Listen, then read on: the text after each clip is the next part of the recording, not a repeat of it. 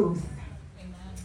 So I just have a question for you guys, and I would like for a show of hands. So who in here has had a season where they've turned away from God and felt like you can't be used by him? Yeah. Come on, okay, so I feel as though we can all relate in some way, right? Okay, so today we are going to be discussing the book of Ruth, as mentioned, and my title is God Can Still Use You. Amen. Come on, let's talk about it.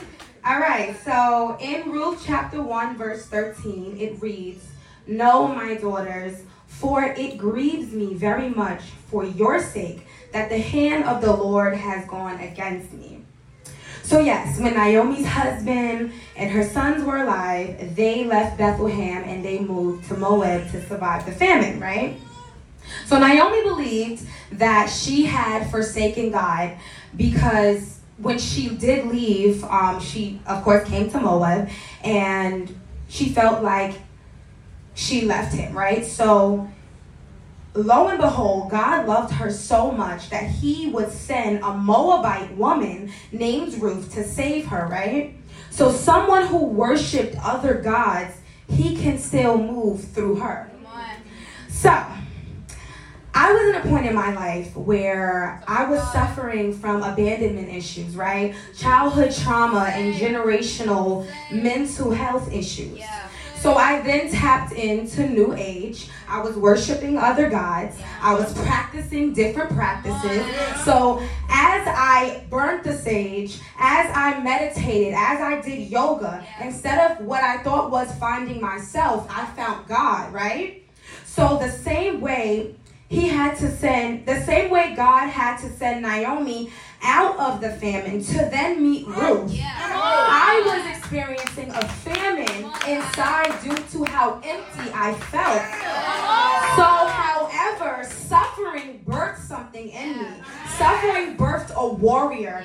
Suffering broke generational curses. Suffering wasn't for me, it was for what is to come. So God's timing is everything. He will send you through a season of breaking so that he can use you, right? So the same way God used Naomi's suffering to introduce himself to Ruth, and he used Ruth to show him that his hand was still on Naomi. It's the same way he used a Moabite woman to essentially show his grace and favor was on a woman, right?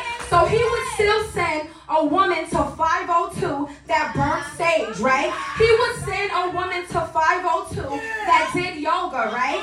He would send a woman to 502 that did tarot reading to prophesy over your life, that he welcomes backsliders, to prophesy over your life that God's hand has never left you, to prophesy over your life that he could still use you today in all your mess, right?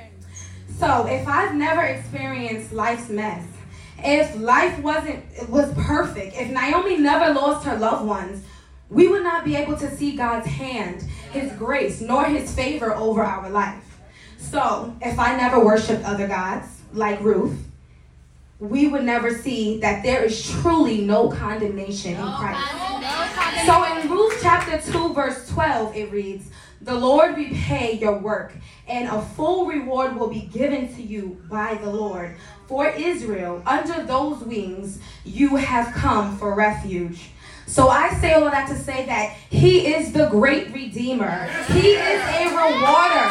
And God can still use each and every one of you, despite what you may have done. You did not go too far. He welcomes back backsliders. So, Lord, have your way. Amen.